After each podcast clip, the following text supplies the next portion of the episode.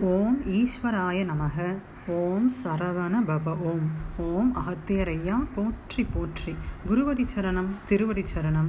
ஓம் ஸ்ரீ ரேணுகாதேவி அன்னையே. போற்றி போற்றி. அன்பு ஆத்மாக்களுக்கு பணிவான வணக்கங்கள். கலியுக காவியம் ஆத்மாவின் சுயசரிதம் அத்தியாயம் நாற்பத்தி ஏழில் அணுக்களின் பேராற்றல். இதற்கு முன்னால் பார்த்த இரண்டு அத்தியாயங்களில் ஆண் அணுக்கள் மற்றும் பெண் அணுக்கள் பற்றி பார்த்தோம். ஆண் அணுக்களுக்கு என்ன வேலை பெண் அணுக்கள் என்ற மா எந்த மாதிரியான வேலை செய்யும்னு பார்த்தோம். இப்போ அதனுடைய ஆற்றல்கள் பற்றி சொல்லியிருக்காங்க. ஈசனானவர் இந்த பிரபஞ்சத்தில் எவ்வளவு நுணுக்கமான சிறிய அணுவை படைத்தாரோ அதற்கு நேர்மாறான மிக பிரம்மாண்டமான பேரணுவையும் படைத்திருக்கிறார். அப்படின்னு சொல்ல வராங்க. அப்போது இது ரெண்டு விஷயம். ஒன்று வந்துட்டு நம்மளுடைய பிரம்மாண்டமான அணு.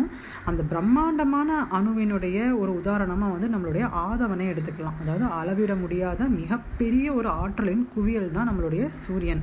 அதே போன்று நம்முடைய மூளையில் உள்ள ஒவ்வொரு அணுக்களுமே ஆற்றலில் அளப்பரியது ஆனால் சிறியது. ஸோ இது ரெண்டு தான் இதுக்குள்ள வித்தியாசம் அப்படின்னு சொல்கிறாங்க இப்போது நம்ம போன அத்தியாயமில் வந்துட்டு பார்க்கும்போது என்ன பார்த்தோம்? ஒரு அணுவிற்கு வெளியே இருக்கக்கூடிய துணை அணுக்களே ஆண் ஆண் தன்மை கொண்ட அணுக்கள் அதாவது எலக்ட்ரான் உள்ளே இருக்கக்கூடிய மையக்கரு வந்துட்டு பெண் தன்மை கொண்டது அது நியூட்ரான் அப்படின்னு பார்த்தோம். அப்போது ஒரு உடல் வந்துட்டு ஒரு ஒரு ஆத்மா ஒரு உடலை விட்டு பிரிந்து செல்லும் பொழுது அந்த மையக்கருவை தன்னுடன் சேர்த்து எடுத்துக்கொண்டு செல்லும் அப்படின்னு பார்த்தோம்.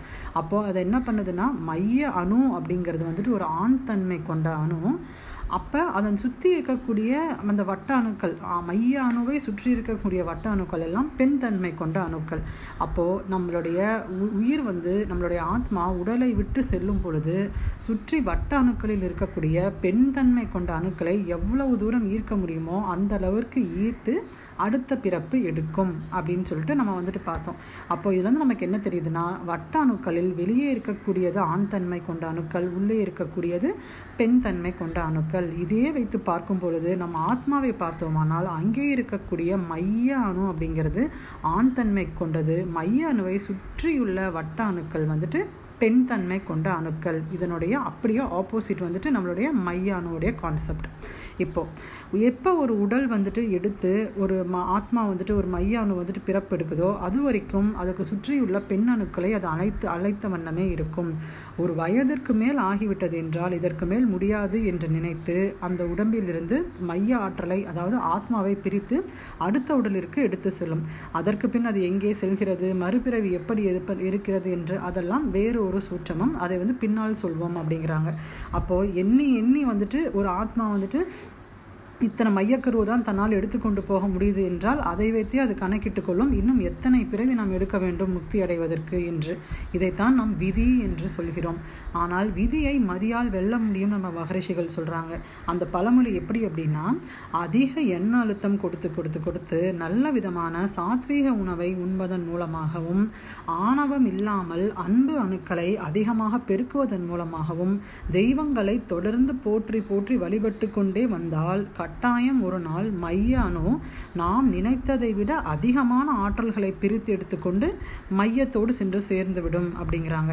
அதுபோல் நம்ம செய்து கொண்டே இருந்தால் அந்த பிறவியிலேயே அல்லது ஒரு பிறவி அடுத்தோ முழுமையாக ஆற்றல்கள் அனைத்தும் பிரிந்து மைய அணு சென்று ஈசனுடன் கலந்துவிடும் அப்படின்னா பல கோடி பெண்ணணுக்கள்லாம் சேர்ந்து சென்று ஆணணுவை எப்பொழுது வந்துட்டு கலக்கிறதோ அந்த சமயமே அங்கே இருக்கக்கூடிய மைய அணுவில் இருக்கக்கூடிய ஆ ஆத்ம ஆற்றல் வெளிவரும். அப்போது அந்த ஆத்ம ஆற்றல் அப்போ தான் வெளிவரும். இதையே நாம் அர்த்தநாரீஸ்வர தத்துவம் அப்படின்னு சொல்லிட்டு சொல்கிறோம் அப்போ அர்த்தநாரீஸ்வரர் தத்துவம்னா உண்மையிலேயே என்ன அப்படின்னா வட்ட அணுக்களில் இருக்கக்கூடிய பெண் தன்மை கொண்ட மையக்கருக்கள் அனைத்தும் பிரிந்து வந்து மைய அணு என்கின்ற ஆண் தன்மையுள்ள அணுக்குடன் சேர வேண்டும்.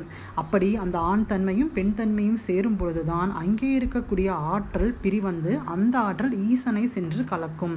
ஸோ இந்த தத்துவத்துக்கு பேர் தான் வந்துட்டு அர்த்தநாரீஸ்வர தத்துவம் அப்படின்னு சொல்லி சொல்ல வராங்க. இப்போது பொதுவாக வந்துட்டு பெண்களுக்கு மட்டுமே வந்துட்டு ஒரு கருவை சுமந்து ஒரு குழந்தையை வந்துட்டு பெற்றெடுக்க முடியும் அப்படிங்கிறது நம்மளோட சாதாரணமாக நடக்கக்கூடிய விஷயம். ஆனால் நம்முடைய மைய அணுவை பொறுத்தவரை ஒரு ஆண் தன்மை கொண்ட அணு வந்துட்டு ஈச அது அது பிரி அது வந்துட்டு ஒரு கருவை வந்துட்டு அதனால் உருவாக்க முடிகிறது என்றால் அதற்கு பெயர் தான் ஈசனின் குழந்தை. அது மிகவும் சிறப்பு வாய்ந்தது அப்படின்னு சொல்லி சொல்கிறாங்க அப்போது முதல் பிறவியிலிருந்து ஈசனிடமிருந்து வந்த ஒரு ஆத்மா அணு தன்னுடைய ஆற்றல்கள் அனைத்தையும் பிரித்து எடுத்துக்கொண்டு திருப்பி சென்று ஈசனையே கலக்க வேண்டும். அது அது போன்று மற்ற தெய்வங்களால் படைக்கப்பட்ட அணுக்களும் இதே போன்று பூமிக்கு வந்து அதனுடைய ஆற்றல்களை எல்லாம் பிரித்து எடுத்துக்கொண்டு திரும்பி அந்தந்த தெய்வங்களுக்கே போய் சேர்ந்துவிடும். அப்போது அந்தந்த தெய்வங்களுக்கு போய் சேரக்கூடிய அந்த ஆற்றல்கள் அனைத்தையும் அந்தந்த தெய்வங்கள் ஈசனிடமே ஒப்படைத்து விடுவார்கள் அப்படிங்கிறாங்க.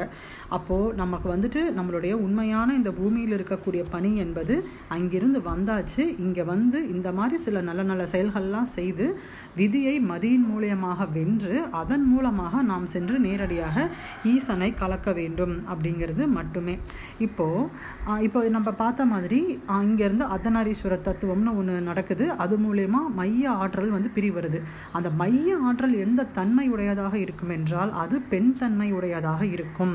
அப்போது பெண் தன்மை உடைய இந்த ஆற்றல் நம்மளுடைய மை ஆத்மாவிலிருந்து பிரிந்து அதாவது மைய அணுவிலிருந்து பிரிந்து சென்று மேலே ஈசன் இருக்கார் இல்லைங்களா? அவர் வந்து ஆண் தன்மை கொண்டவர். அப்போது இங்கே பெண் தன்மை கொண்ட இந்த ஆற்றல் சென்று அங்கே ஆண் தன்மையுடன் கலக்க வேண்டும். அப்பொழுது தான் ஒரு மனிதருக்கு வந்துட்டு முழுமையான வந்துட்டு முக்தி கிடைக்கும் அப்படின்னு சொல்கிறாங்க ஸோ இந்த அத்தியாயமில் வந்துட்டு எவ்வாறு நம்மளுடைய வட்ட அணுக்களில் இருக்கக்கூடிய அணுக்கள் பிரிந்து சென்று மைய அணுவை சேர வேண்டும் மைய அணு அதிலிருந்து தன்னுடைய ஆற்றலை எப்படி பிரித்து எடுத்துக்கொண்டு ஈசனிடம் சேர வேண்டும் அப்படின்ற அந்த ஸ்டெப் பை ஸ்டெப் கான்செப்ட் வந்துட்டு இதில் சொல்லியிருக்காங்க. அப்போது ஒவ்வொரு அணுவிற்குமே வந்துட்டு பேராற்றல் உடையது. அந்த மாதிரியான ஒரு தத்துவம் வந்துட்டு இதில் சொல்லப்பட்டிருக்கு. ஸோ இந்த பதிவு இதனுடன் முடிகிறது. புத்தகத்தை முழுமையாக படித்து முழு ஞானம் பெறுவோம்.